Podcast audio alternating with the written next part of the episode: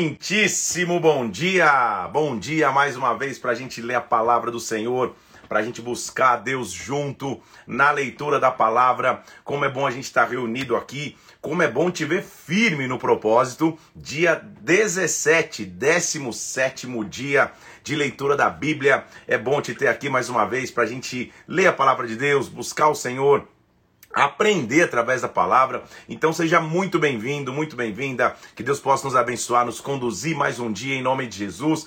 Eu fico aguardando com expectativa às 7 horas da manhã todos os dias para a gente estar junto. Então se você está ao vivo aqui, que Deus te abençoe. Se você está acompanhando durante o dia, Deus abençoe também. Se você está escutando no Spotify, Deus te abençoe. É bom demais a gente estar junto aqui para buscar a Deus, para ler a palavra do Pai, para começar o dia desta maneira. Estamos avançando a largos passos na palavra, a largos passos na Bíblia, e vai ser bênção demais a gente aprender o que Deus tem para nós hoje. Glória a Deus, que vai ser bênção mesmo. Um oi para todo mundo que está chegando. Vamos orar então? Vamos colocar nossas vidas na presença do Senhor, pedir que Ele fale conosco nessa manhã? Vamos nessa? Pai, nós nos colocamos diante de Ti aqui, meu Deus, pedindo que Teu Espírito Santo venha, nos marque, nos toque, nos direcione, Pai. Pedindo que através da Tua Palavra, Espírito, nós possamos aprender nessa manhã, nós possamos mergulhar em Ti. O Senhor fale conosco coisas profundas e nos revele a Tua vontade e as Tuas direções para nós, meu Deus. Abre o nosso entendimento ao lermos a Palavra de Deus hoje. Em nome do Senhor Jesus Cristo, nós Te pedimos, em nome do Senhor Jesus. Amém e amém. Vamos nessa então? Pega a Tua Bíblia, papel e caneta. Nós vamos para Josué, capítulo de número 10. Entramos ou estamos nos estabelecendo na terra prometida, e assim vai. Vamos começar a leitura então em Josué, capítulo de número 10. É interessante notar que para cada fase da história, Deus tem características de líderes diferentes. E não há um líder melhor do que o outro, são características. Por isso, quando Deus chama para liderança, para liderar, você não precisa ser a cópia fiel de alguém, sabe? Ter as mesmas características, a mesma personalidade, falar da mesma forma. Você é do teu jeito, Deus te fez da maneira que você é. A gente já está vendo alguns líderes aqui, na narrativa bíblica. Abrão, um cara que foi movido pela fé, conduziu o povo para uma terra que nem sabia qual seria. De Abrão a gente já vê agora Isaac e Jacó se levantando. Depois de Jacó a gente vê José se levantando com sabedoria no Egito. Daqui a pouco o povo no Egito, a gente vê Moisés se levantando como um grande líder, condutor do povo, grande profeta, instrutor, homem de presença de Deus. Só que agora a fase que Israel iria viver, fazia-se necessário um líder guerreiro. Então nós estamos vendo agora um líder chamado Josué, formado pelo próprio Moisés, indicado a Moisés pelo próprio Deus. E as características de Josué são perfeitas para a estação que Israel ia viver. Então o que eu quero dizer com isso? Por isso que é importante na liderança você ter um time. O time são várias pessoas de diversas características, cada um agindo naquilo que Deus chamou para melhor. Então você como líder jamais tem a pretensão de achar que você sozinho sabe tudo, você sozinho pode tudo. É uma equipe. Agora nós estamos aqui vendo um líder guerreiro, porque o povo iria entrar na terra. Só que não é que a terra estava lá vazia esperando eles chegarem. A terra estava habitada. Então eles tinham que chegar em locais e tinham que tirar o povo que estava ali. Então eles tinham que vencer batalhas, vencer guerras.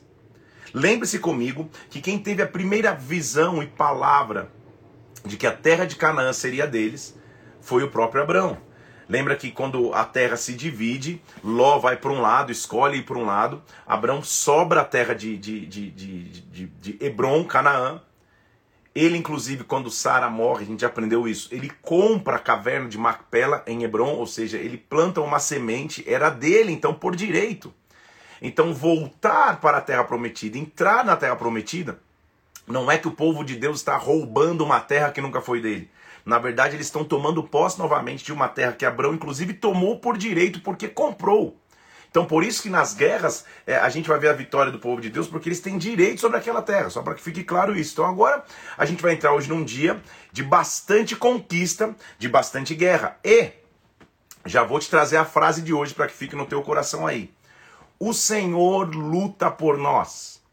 Nós temos um Senhor que é o Senhor dos exércitos. Nós temos um Deus que luta por nós. em nosso favor, na nossa causa. Há um exército que se levanta. Eu quero profetizar esse exército sobre nós hoje. O Senhor luta por nós. Já vai gravando essa frase aí, já escreve nas suas anotações. Eu vou postar sobre ela quando acabar a live aqui. O Senhor luta por nós.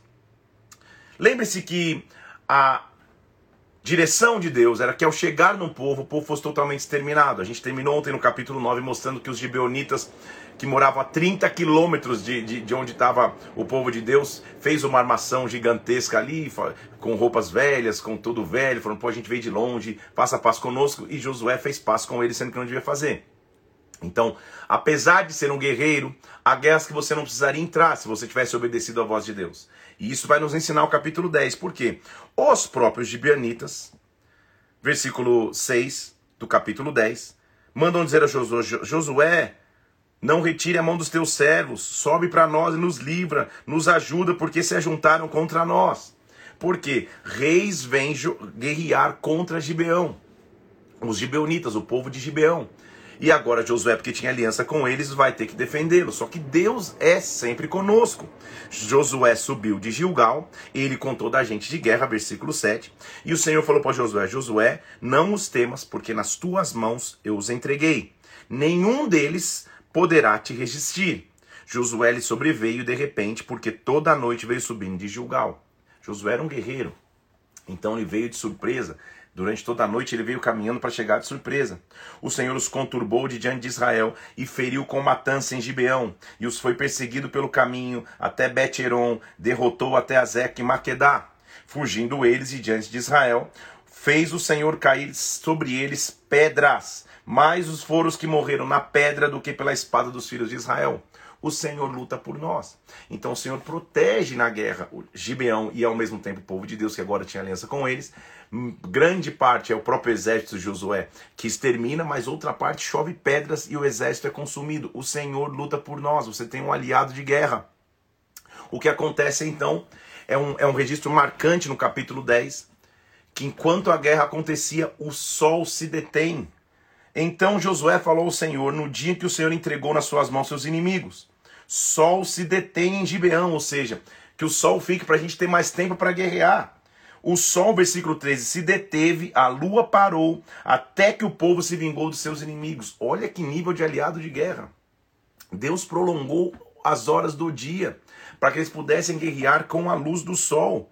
E ele diz, não está isso escrito na lei? Lembra que o sol se deteve no meio do céu? Nunca mais, versículo 14, houve dia semelhante a esse, nem antes e nem depois, tendo assim o Senhor atendido à voz de um homem, porque o Senhor lutava por Israel. Meu Senhor, como é bom saber que a gente tem um aliado nesse nível, que se necessário for, ele para o sol, ele muda o curso do dia, ele aumenta as horas do dia. O que isso significa para nós hoje? Deus é responsável pela tua produtividade, o teu dia não vai terminar sem você conseguir cumprir tudo aquilo que Deus te determinou para fazer.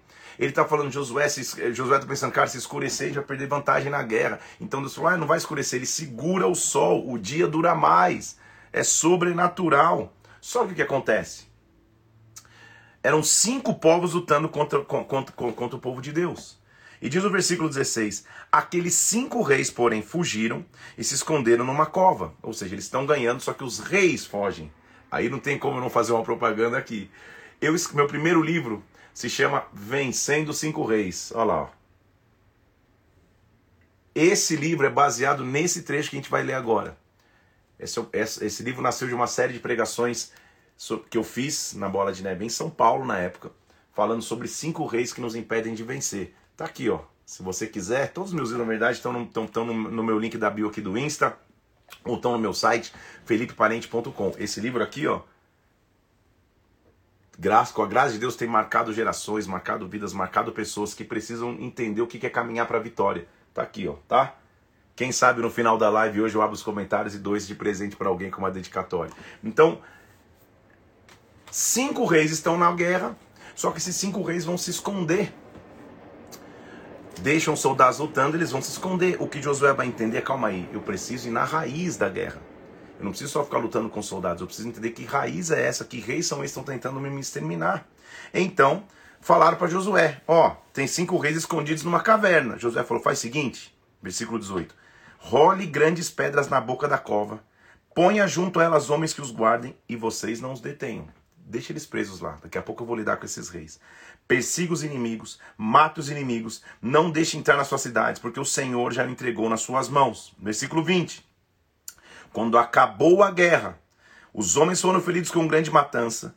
Então Josué disse, versículo 22, abra a boca da cova e traz os 5 reis. Não vou dar spoiler do livro, mas olha que coisa maravilhosa. Porque às vezes a gente fica lutando só com os soldados. E a raiz do que nos faz perder fica intacta. Então o Josué falou, calma aí, a gente está lutando aqui, vamos resolver primeiro a guerra do presente, vamos matar os soldados. Terminou, vamos atrás da raiz. Abre a cova onde estão presos aqueles 5 reis que me impediriam de vencer. Então, da cova trouxeram 5 reis, versículo 23. Eram o rei de Jerusalém, Hebron, o de Jarmute, o de Laquis, o de Hebron. São 5 reis. Trazidos os reis a Josué, chamou estes os homens de Israel e disse, coloque o pé sobre o pescoço desses reis. Isso é total dominação de guerra. Então disse Josué, não temais, não vos atemorizeis, sejam fortes e corajosos, porque assim fará o Senhor a todos os vossos inimigos com quais vocês lutarem. É pé no pescoço, é dominação, o Senhor luta por nós. Perceba que Josué havia ouvido ser forte e corajoso, agora ele está falando, seja forte e corajoso. Então Josué os feriu, os matou e os pendurou em 5 madeiros. Isso é conquista. Não fique assustado, eu tô falando de guerra, gente. Guerra não tem como ficar tomando chazinho falando, por favor, sai da nossa terra. Guerra, ou você mata ou você morre, é um momento de conquista. Então ele mata os 5 reis e os pendura, inclusive, que era a maior conquista de guerra. Era uma vergonha pro exército inimigo olhar lá o rei deles pendurado, ou seja, nós vencemos. Deixá-los até o pôr do sol, versículo 27. Josué deu ordem. Os tiraram e os lançaram na mesma cova que eles tinham se escondido, mas agora mortos. Na boca da cova colocaram pedras, onde está até o dia de hoje. Acabou a raiz daquilo que tentaria me roubar. Já estou dando spoiler total, mas se você nunca leu esse livro, você realmente precisa ler. Interessante ver então que quando um ciclo de vitória se inicia, passa a ser uma vitória após da outra. Porque eu acabei de ver no capítulo 10, então, eles vencendo 5 reis. Agora eles vão vencer mais 7 no mesmo dia.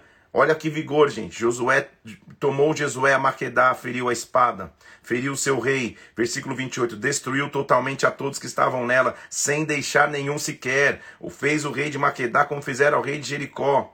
Josué e todo Israel passou com ele de Maquedá a Líbina e lutou contra ela. E o Senhor, versículo 30, deu nas mãos de Israel. Então Josué saiu de Líbina e foi para Laquis. E o Senhor lutou contra ela. Então vai começar uma sequência de vitória. O Senhor é conosco nas nossas guerras. O Senhor luta por nós. Há um exército que nós não podemos ver naturalmente, mas que trabalha em favor daqueles que amam a Deus, daqueles que têm aliança com Deus. A Bíblia diz em Salmos que ele daria ordem aos seus anjos ao nosso respeito. Então quero que você tenha essa figura na tua mente. Agora, se você já está no trabalho, se daqui a pouco você vai sair para trabalhar, ou se você está a caminho do trabalho, tem um exército de anjos indo junto contigo. O Senhor vai contigo nesta batalha. O Senhor luta por nós. É o que ele está mostrando para Josué. Josué, você matou 5 reis, agora vai de um povo, conquista, vai para outro, conquista, vai para outro, conquista. E aí você vai ver o capítulo 10 inteiro sendo descrito isso. Foi então, versículo 33, Aoão, rei de Gézer, Josué o feriu, sem deixar sequer nenhum. De Laquis foi para Eglon, feriu. De Eglon foi para Hebron, feriu. Assim, olha o relato, versículo 40 do capítulo 10. Feriu a Josué toda aquela terra, a região montanhosa, o Neguebe, as campinas, as águas, todos os seus reis, destruiu tudo que tinha fôlego, sem deixar nenhum sequer, como ordenara o Senhor, Deus de Israel. Ele foi sendo um conquistador. Você já consegue perceber a diferença de atuação de 2 reis? O primeiro rei, Moisés, estava ali contemplando no tabernáculo, estabelecendo o turno dos levitas, construindo o tabernáculo, se preparando para ouvir face a face, falando com Deus. O segundo líder já está com espada na mão, nós precisamos conquistar. Então o que a Bíblia está nos mostrando? Há momentos de contemplação, de presença, há momentos de guerra. Hoje, como rei e sacerdote, a gente está nos dois. É na presença de Deus que a gente sai guerreando. Mas não quer dizer que um tem mais ou menos presença. Josué estava cheio da presença de Deus, mas com uma outra forma, com vigor para lutar, porque ele precisava tomar posse daquilo que Deus prometeu. Então o que isso me mostra? Que as promessas que Deus tem, elas não chegam nas nossas mãos automático. Eu tenho que lutar, eu tenho que me esforçar, mas com uma concepção: quem luta por nós é o Senhor. Ele passa o capítulo 10 inteiro lutando, e sabe o que vai acontecer no 11? Mais uma vez ele vai continuar a lutar. Então o vigor para a batalha está vindo sobre você. O vigor para a batalha está vindo sobre você, Josué. O vigor para a batalha está vindo sobre você, Israel. Porque vocês vão conquistar. Daqui a pouco eu vou mostrar aqui um mapa da conquista. Mas para conquistar, não se conquista sem luta. Então se você está tendo lutas hoje, glória a Deus, porque você está caminhando para conquistas. Se você está nas adversidades hoje, graças ao Senhor, porque você está caminhando para conquistar. Ao invés de pedir para que você não tenha lutas e guerras, peça a Deus vigor para enfrentar as guerras. Você entendeu a diferença? Josué não está: ah, Senhor, nos livra da guerra, Pai. Ah, Deus, mata o inimigo. Não, a primeira guerra foi com chuva de pedra. Foi mais fácil, para mostrar: ó, eu estou com vocês. A partir daí, Josué teve que lutar, é espada na mão, é guerra todo dia, mas eu vou vencer, porque o Senhor luta por nós. E quando a guerra for maior do que eu tenho que entender, eu tenho um aliado. Olha o versículo, olha o capítulo 11. Tendo Jabim, rei de Azor, escutado como Josué havia vencendo, sabe o que ele fez? Vieram os reis que estavam no norte, versículo 2, na região montanhosa de Arabá, do sul do Quirinés, está mostrando a localização geográfica, os cananeus do ocidente, os amorreus, os heteus, os ferezeus, os jebuseus. Veio uma coalizão de guerra. Saíram, olha o versículo 4, saíram, pois, estes e todas as suas tropas com eles, muito povo, em multidão como a areia que está no mar, muitíssimos cavalos e carros. Calma aí. O Senhor luta por nós, sendo a guerra contra um povoado, sendo a guerra contra uma multidão que pode se contar como areia do mar, ou seja, não se pode contar. O Senhor continua sendo Deus, porque agora é uma multidão de exército como a areia do mar. Todos estes reis, versículo 5, se ajuntaram e vieram e se acamparam junto às águas de Merom para lutarem contra Israel. Você já viveu um momento de falar: cara, parece que todos os exércitos das trevas, todos os exércitos do inferno se reuniram para lutar contra mim. É multidão como a areia do mar, estão acampados para lutar contra mim. Como que eu reajo? Com a certeza de que o Senhor luta por nós, de que o Senhor luta as nossas guerras. Disse o Senhor a Josué, do outro lado lá está o povo acampado em multidão, tamanha é a guerra contra Josué. Disse o Senhor a Josué, presta atenção, não temas diante deles. Deles quem? Os inimigos como areia do mar. Porque amanhã, esta mesma hora, você já os terá traspassado diante dos filhos de Israel. Os seus cavalos você vai eliminar e você vai queimar os seus carros. Que Deus maravilhoso, gente. Sabe, Deus está falando: ah, é grande o inimigo? É uma multidão? Em 24 horas já resolvi. Amanhã, você já vai... A essa hora, amanhã, você já vai ter vencido. Eu preciso profetizar isso sobre ti. Talvez você está vivendo uma guerra. Talvez eu estou falando para pessoas aqui que agora você está vivendo uma guerra. Agora você está com dúvidas sobre o amanhã. Talvez estou falando para pessoas que estão me ouvindo aqui ou me assistindo. Você está dentro de um leito de hospital. Você está assistindo um leito hospitalar e está falando: poxa, será? Deus vai ser contigo nesta guerra, em 24 horas eu posso resolver. Na verdade, eu sei que hoje está mais sobrenatural, porque o Senhor dos Exércitos está aqui conosco, e eu sei que esse foi um momento de ensino, mas eu não posso desativar o profético. Eu sei que tem alguém assistindo de dentro de um hospital agora. Você vai fazer o seguinte, inclusive, vai mandar um print. Um print, não, você vai tirar aí uma foto de você dentro do hospital. Você está assistindo deitado numa cama hospitalar. O Senhor luta por você. A tua alta está chegando. Em 24 horas Deus pode mudar a tua história.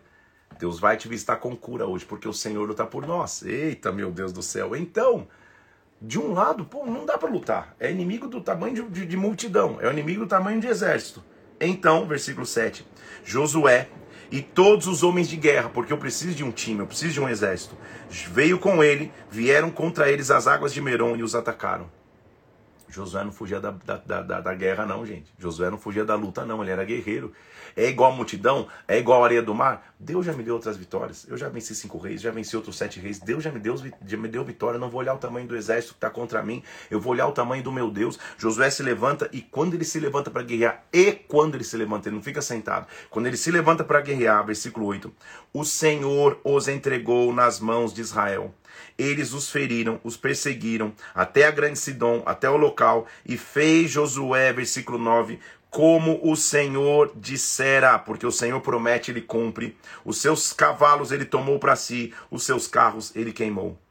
Nesse mesmo dia, voltou Josué a Azor, feriu a espada ao rei, e todos os que nela estavam feriram a espada. Ele foi conquistando mais uma vez. Deus sempre foi com Josué. Por quê?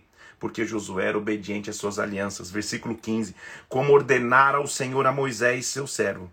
Assim Moisés ordenou a Josué. Assim Josué o fez. Nem uma só palavra deixou de cumprir de tudo que o Senhor tinha ordenado a Moisés. Lealdade e fidelidade são características que se encontram num guerreiro. De tudo que Moisés me ensinou, não ficou uma palavra que eu não cumpri. Josué é a figura de um guerreiro. Assim... Versículo 23, tomou Josué toda esta terra, segundo tudo que o Senhor tinha dito a Moisés, e Josué a deu em herança aos filhos de Israel, conforme as divisões e tribos. Presta atenção, versículo 23, e a terra repousou da guerra. Dá até um arrepio. Existem fases de guerras, existe fase que Deus fala, você chegou lá, cara, agora a terra vai repousar de guerra. Então, como guerreiro, eu não estou procurando só uma guerra todo dia. Eu estou procurando o momento que Deus fala, agora a terra repousou. Agora a guerra acabou. Porque eu te dei força para conquistar. Se Josué tivesse parado lá na primeira ameaça do primeiro rei, lembra que atacou os gibeonitas? Ele não teria conquistado tanto. Deus quer fazer de nós, quer fazer de você, quer fazer de mim conquistador. Deus quer entender, ele luta a guerra que nós estamos. E olha que interessante, porque o capítulo 12 vai mostrar esse registro, gente. Os reis vencidos por Moisés, o começo do capítulo 12, quando você contabiliza, são 2. São estes os reis da terra que os filhos de Israel feriram e se apossaram antes de atravessar o Jordão. Seom, o rei dos amorreus, e o rei de Bassã. 2 reis. Moisés, servo do Senhor, versículo 6, e os filhos de Israel feriram a estes. 2 reis. Moisés, servo do Senhor, deu esta terra em possessão aos Rubenitas, aos Gaditas e à meia tribo de Manassés. Antes de entrar na Terra Prometida, antes de passar o Jordão, eles venceram 2 reis. A continuação do capítulo é versículo 7. São estes os reis da terra que Josué e os filhos de Israel feriram. Quando você faz a lista aqui, sabe quantos são? 31. Moisés tem registro de 2, Josué 31. Por quê? Porque a sucessão de Moisés é o vigor para a guerra que tinha em Josué. Deus sabe os planos tão perfeitos que ele fala, Moisés, não dá para você entrar na Terra Prometida. Você já tem 120 anos de idade, o povo vai entrar em luta, vai pegar em espada. Você não tem todo esse vigor. Deixa eu te recolher, como eu já te disse ontem, ele recolhe Moisés em honra para que Moisés pudesse aparecer de novo na narrativa bíblica no futuro. Mas levanta-se uma geração de guerra. Então há momentos de contemplação, há momentos de guerra e há momentos onde a terra entra em paz. Havia outras conquistas para acontecer. Josué, versículo 1 do capítulo 13, já era idoso, entrando em dias. E ele falou, olha, eu já estou velho. E o Senhor falou para ele, você já está velho, você já tem muitos dias, ainda tem muita terra para conquistar. Ou seja, nunca acaba num líder só. Você lembra que eu te disse? O líder, ele deixa legados, ele não acaba a história sozinho, ele. Então Deus falou, tem muita coisa para conquistar. Falta conquistar a terra dos filisteus, os 5 príncipes dos filisteus, Asdod, Asquelon, Gat, Ecrom. Fique tranquilo. Eu vou continuar sendo Deus de guerra. Faz o seguinte, versículo 7. Distribui agora a terra por herança às 9 tribos e meia da tribo de Manassés. Lembre-se que antes de atravessar, lembra que a tribo de Ruben, Gad e meia tribo de Manassés fala, a gente quer essa parte daqui mesmo antes de passar o Jordão, é lá que seria parte deles? Deus falou, então, agora passa a outra, distribui a outra parte do pessoal que ainda não tem. Então, ele vai começar a distribuir. Por sorte, né, era o sistema que eles tinham de distribuição, de acordo com o tamanho de cada tribo. Somente, versículo 14, lembro isso mais uma vez, a tribo de Levi não tinha herança, não tinha terra. as ofertas queimadas do Senhor, porque a sua herança era o próprio Deus de Israel, como Deus já tinha dito. A tribo de Levi era a tribo sacerdotal, que vivia essa renúncia, vivia pela dependência de Deus, vivia para servir a Deus. Os filhos de Israel também, versículo 22, mataram à espada Balaão. Lembra Balaão, aquele que lá em Números capítulo 23, tentou profetizar contra o povo de Deus, 22, 23, mas não conseguiu? Eles são mortos aí. Vai começar uma distribuição, e olha que interessante ver quem recebe uma grande honra. Quando os filhos de Israel chegaram, versículo 6, chegaram os filhos de Judá a Josué em Gilgal, e Caleb, filho de Jefoné, o quenezeu, disse: você sabe como o Senhor falou para Moisés? Você sabe que quando eu tinha 40 anos, a gente foi enviado para espiar a terra. Eu fui um daqueles junto contigo que falou que era possível avançar. Então, olha a honra que acontece. Caleb mostra a unção que ele tem. Caleb é dessa tribo aqui, gente, Judá. Olha o que ele diz aqui, ó. Então, eis que o Senhor me conservou em vida. E ele me prometeu isso. 45 anos tem, desde que o Senhor falou com Moisés. Ou seja, Caleb falou, cara, já tem 45 anos desde aquela história lá, do dia que a gente foi espiar a terra. E olha o que acontece comigo, olha a unção que estava sobre Caleb. Eu, versículo 11 do capítulo 14. Eu estou forte ainda hoje, como no dia em que Moisés me enviou. Como era a minha força naquele dia. Agora eu ainda tenho força para o combate, tanto para sair como para voltar. Geração de Caleb, geração de Josué, é geração de vigor. Deus vai restaurar o teu vigor, Deus vai te dar força. O Caleb está dizendo, cara, já tem 45 anos, desde que a gente passou. Eu tinha 40 anos lá, já estou com 85 anos agora. Eu estou com o mesmo vigor. Josué, então, versículo 13, abençoou Caleb e deu a ele Hebron como herança. Hebron passou a ser de Caleb até o dia de hoje. Deus é perfeito. Hebron, eu preciso ser repetitivo, é a terra que Abrão comprou em Macpela para enterrar Sara. A terra onde o próprio Abraão está enterrado, a terra onde Isaac e Rebeca estão enterrados. É a terra da promessa. Caleb representa a tribo de Judá. Quem lá na frente vai ser ungido rei em Hebron é Davi. Quem é o rei da tribo de Judá? Que deveria ter a semente na terra de Hebron, na terra de Canaã. Jesus. Então o que está acontecendo aqui é que o vigor de Caleb é uma figura do que seria o próprio Jesus Cristo. Caleb então herda aquela parte, agora as 9,5 tribos vão ser distribuídas em terras. E aí o capítulo 15 mostra a herança de Judá. A sorte das tribos do filho de Judá caiu para o sul, o seu limite foi ao sul. E aí todo esse capítulo agora são limites geográficos. É mais ou menos você ler com o mapa na mão para entender o que está ao sul, o que está ao norte. Caleb, filho de Jefoné, deu Josué uma parte e meia no meio dos filhos de Judá. Segundo lhe ordenara, saber, Hebron, seu pai era Anak, expulsou Caleb os filhos dos gigantes e conquistou. A herança que veio das tribos dos filhos de Judá, segundo as suas famílias, versículo 20. Essas são as cidades das tribos dos filhos de Judá, versículo 15, versículo 21 do capítulo 15. E aí você vai ler capítulo 15, capítulo 16, capítulo 17, capítulo 18, todas as distribuições das tribos, como as tribos foram distribuídas para Efraim, para Manassés, como as tribos foram distribuídas para o restante das outras tribos. O que eu quero trazer como algo interessante a você, então? Primeiro, então, Caleb recebe a honra de receber Hebron, dentro do território do que seriam as tribos de Judá. Então, Caleb, lembra que Ruben, Gad e meia tribo de Manassés já não estão na divisão. Ruben era o primogênito. Mas agora, Caleb e a tribo de Judá. Caleb está dentro do território da tribo de Judá. Eles recebem como que prioridade na distribuição por sortes. Na sequência, Efraim e Manassés, os filhos de José. Pense se José teve honra também, por tudo que José representou. E depois as outras tribos. Se você colocar em qualquer Google Imagens da vida aí, você vai encontrar mais ou menos como foi essa divisão. Eu peguei uma imagem aqui, tentei ampliar uma imagem de um mapa de um atlas que eu tenho, mas só para você entender, essa aqui é um mapa que se chama A Divisão das Tribos. Eu já tinha mostrado ele antes, tá? Então, você tá vendo que tá aqui, ó. Ruben, Gad e Manassés. Esse filetinho aqui é o Rio Jordão. Então, antes do Jordão, aqui seria uma distribuição deles. Passado o Jordão, aqui estão as distribuições das tribos. Eu estou enxergando ele de ponta cabeça, mas aqui, ó. Judá, que está a terra de Hebron. A tribo de Simeão. Efraim, Manassés. Asser, Dan, Issacar. Tribo de Benjamim. Tá tudo aqui, tá? Antes da terra do Jordão, tá Ruben, Gade e meia tribo de Manassés. Naftali tá aqui em cima, Dan. Então depois você vê, é só por uma curiosidade, que esse mapa mostra então que Deus é um Deus que cumpre promessas. Deus já tinha exatamente o território para cada tribo, desde que ele prometeu a Abrão de sair de sua terra para a terra onde Deus o mostraria.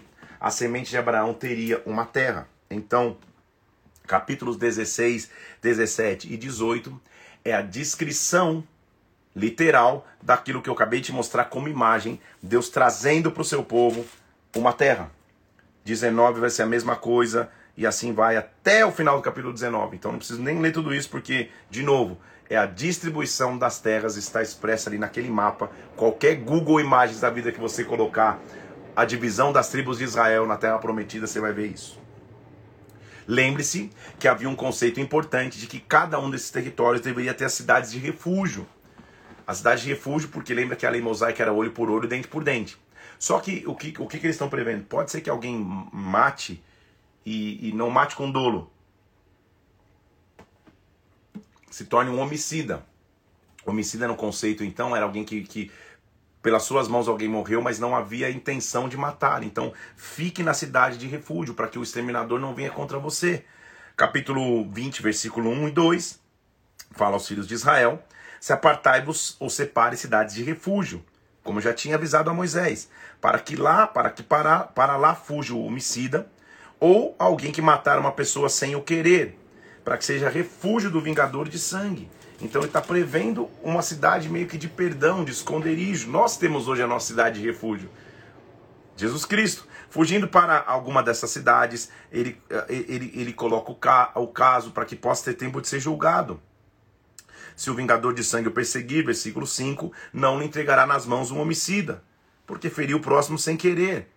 Habitará então na mesma cidade, até que compareça em juízo, ou até que morra o sumo sacerdote que for naqueles dias, então o homicida voltará à sua cidade onde fugiu. Então tinha duas formas: ele está lá naquela cidade, esperando ou o julgamento perante a congregação, ou na morte do sumo sacerdote haveria um perdão e ele voltaria à sua cidade. Nós temos um sumo sacerdote que já morreu por nós. Ele é o nosso refúgio, ele é o nosso perdão, ele é o perdão das nossas culpas. Além disso, na divisão, capítulo 21, a cidade dos levitas. Lembre-se também que o levita não tinha herança em Israel.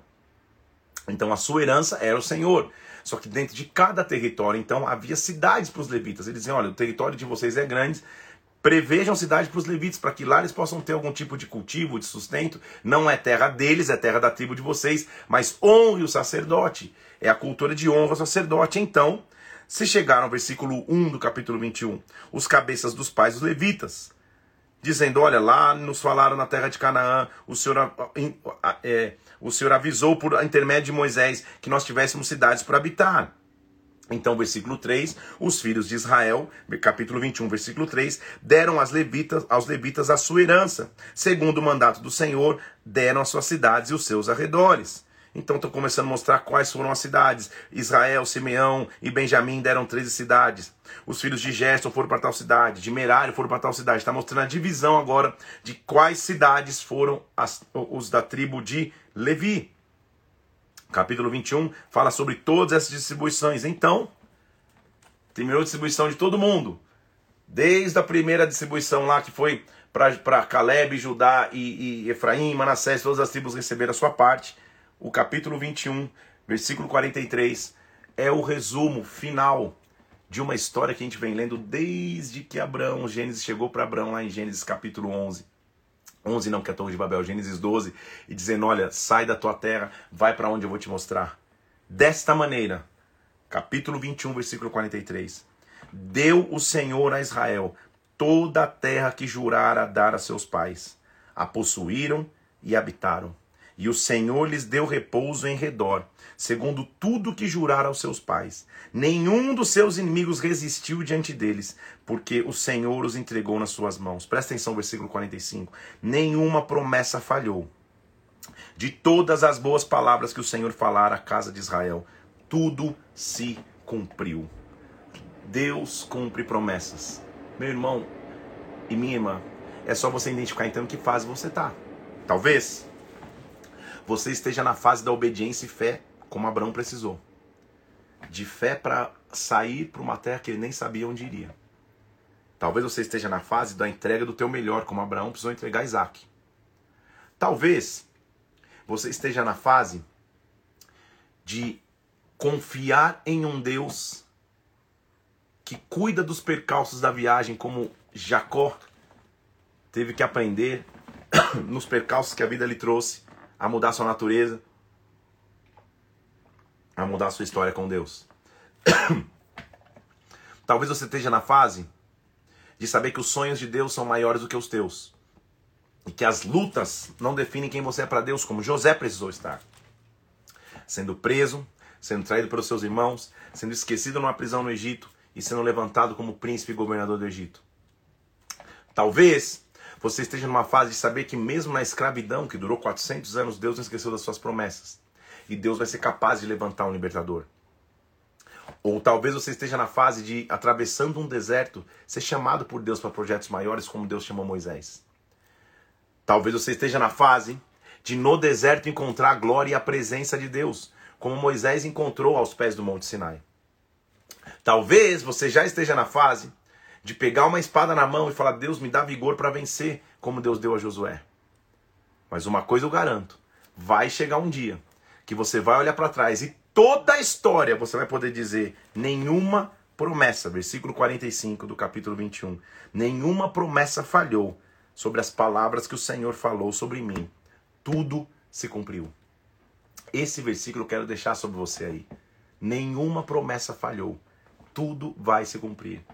O Senhor luta por nós. O Senhor luta as nossas guerras. O Senhor luta a tua guerra. Capítulo 22 mostra que como Moisés já tinha feito um acordo com Ruben, Gad e meia tribo de Manassés, Josué vai cumprir esse acordo. Entramos na terra, a terra foi dividida. Podem voltar para o lugar de vocês que vocês pediram, porque lembra que eles tinham deixado crianças e mulheres lá, já na terra, e ido para a guerra, para lutar pelos seus irmãos, depois só voltar. Então tá bom, voltem para lá, eles vão voltar para o lugar onde tinham ido, dá até uma confusãozinha lá, porque quando eles voltam, eles estabelecem um altar de culto. E aí gera meio que uma revolta nas outras tribos, uma ameaça de divisão. Como assim? Tem cidades específicas para culto, para altar, vocês estão deflorando o altar, querem independência, é isso? E aí as tribos têm que se explicar. Eles chegam diante de Josué e falam: não é isso. A gente só queria estabelecer um memorial para que nossos filhos lembrassem de que Deus fez por nós. E a história fica meio calma. A nossa leitura hoje termina no capítulo 23, é isso? Capítulo 23. Com Josué já agora quase no final de sua vida, lembrando do exemplo que Moisés tinha dado, que é: na hora de partir eu vou lembrar o povo da lei, eu vou lembrar o povo a cuidar da lei do Senhor, eu vou lembrar o povo de que Deus cuidou de nossa causa. Passado muito tempo depois, versículo 1 do capítulo 3, muito tempo depois que o Senhor já tinha dado de repouso a Israel, eles já estavam vendo um tempo de paz então, sendo Josué já velho e entrado em dias, chamou Josué a todo Israel e disse: olha, eu já sou velho, já tenho dias. E vocês já viram, versículo 3, tudo que o Senhor fez por todas as nações, como o Senhor é vosso Deus e Ele lutou por nós. Vejam que vos fiz cair em sorte as tribos, vocês estão cada um na sua terra. O Senhor vosso Deus, versículo 5, afastará de vós, expulsará os inimigos da vossa presença, vocês vão possuir a terra, como o Senhor prometeu. Lembra, tá tudo certo. Agora só façam uma coisa então, quando eu já não estiver presente, é isso que ele está querendo dizer, né? Versículo 6, esforçai-vos agora para guardardes e cumprirem tudo que está escrito no livro da lei, para que vocês não se apartem nem para a direita, nem para a esquerda. Então, mais importante, Josué está mostrando que ter pegado na mão com a espada para lutar, agora lutem para preservar o que vocês conquistaram. Então, quando eu conquisto algo, agora eu tenho que estar no modo de preservação. E como que eu preservo? Respeitando a minha aliança com o Senhor, respeitando a lei do Senhor. Ele está dizendo: olha, não se misturem com as nações que estão entre vocês, versículo 7. Não façam menções de outros nomes de deuses, não jurem nem sirvam outros deuses, mas sirvam somente ao Senhor vosso Deus, versículo 8. Se apeguem somente a Ele, como vocês fizeram até o dia de hoje. Porque lembra que o Senhor expulsou dentre de vocês grandes nações. Lembrem-se do que Deus fez, não tenham problema de memória, lembrem-se.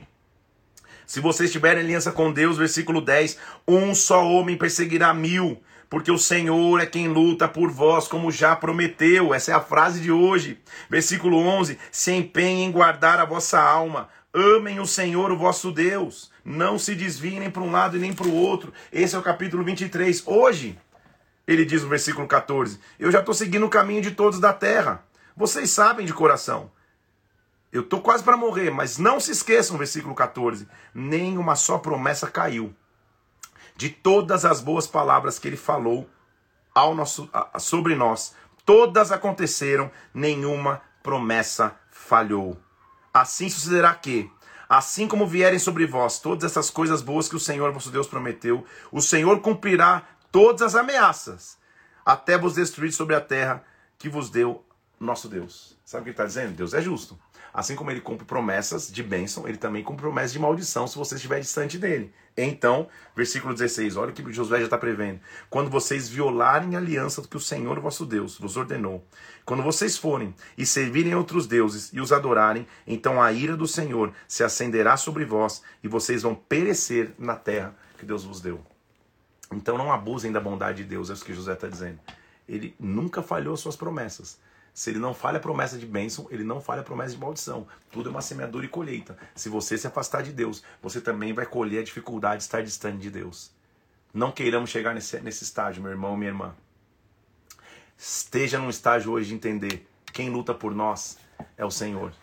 Quem luta as nossas guerras é o Senhor. Deus vai lutar por você hoje.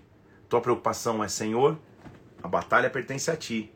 Eu tenho que ter aliança contigo então. Que não tenha nada em mim que me afaste da aliança que eu tenho para contigo.